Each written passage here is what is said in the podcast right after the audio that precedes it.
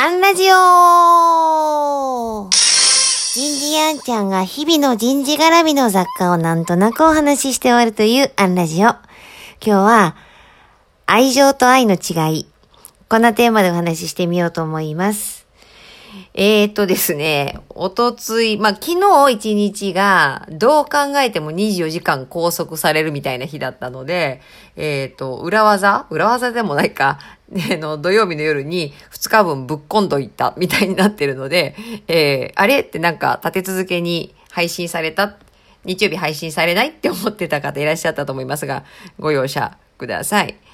で、今日の話なんですが、ちょっと気の置けない、えー、方と昔話みたいなことをしてた時に、まあ、自分の失敗談をね、思い出したんで、ちょっとシェアしようと思っての話です。もうそれは古い話ですよ。15年以上前に、えっ、ー、と、私は、えっ、ー、と、目の前にいる、えー、友を救おうと思ってすごい大変な状況だったので、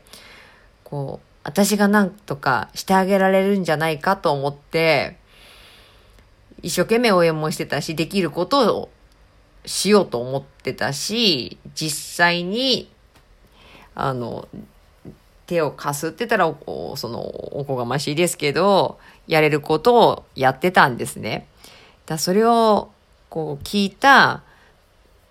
こう私の何人かいる師匠の一人が、なんか、それこそおこがましいと。今だったらわかるんですけどね、それがいかに勘違い、甚だしいことかっていうのが。あの、気持ち悪いとは言わないけど、まあ、なんかもうそう思ってること自体が気持ち悪いぐらいの言い方だったかもしれないです。もう、救えるとかと思ってる時点で依存させてるっていうことに気づかないのかっていう感じのフィードバックをいただいてね。ああ、そうだなーって、本当にこう目から鱗ってああいうことで、私は愛を提供してるつもりで、愛情を提供してたんです。情です。自己都合です、自分の。